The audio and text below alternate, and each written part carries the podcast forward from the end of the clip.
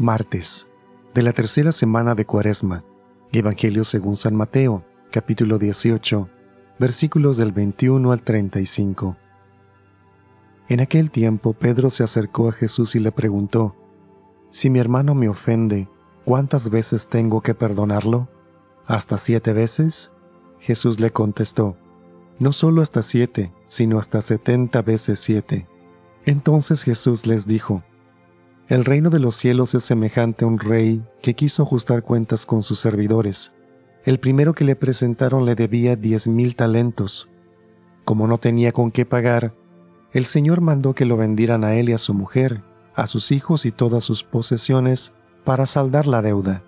El servidor, arrojándose a sus pies, le suplicaba diciendo, Ten paciencia conmigo y te lo pagaré todo. El rey tuvo lástima de aquel servidor lo soltó y hasta le perdonó la deuda. Pero apenas había salido aquel servidor, se encontró con uno de sus compañeros que le debía poco dinero. Entonces lo agarró por el cuello y casi lo estrangulaba, mientras le decía, Págame lo que me debes. El compañero se le arrodilló y le rogaba, Ten paciencia conmigo y te lo pagaré todo.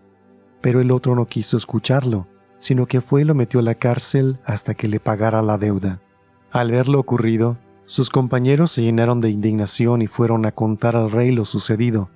Entonces el Señor lo llamó y le dijo, Siervo malvado, te perdoné toda aquella deuda porque me lo suplicaste. ¿No debías tú también haber tenido compasión de tu compañero, como yo tuve compasión de ti? Y el Señor encolerizado lo entregó a los verdugos para que no lo soltaran hasta que pagara lo que debía. Pues lo mismo hará mi Padre Celestial con ustedes si cada cual no perdona de corazón a su hermano. Palabra del Señor.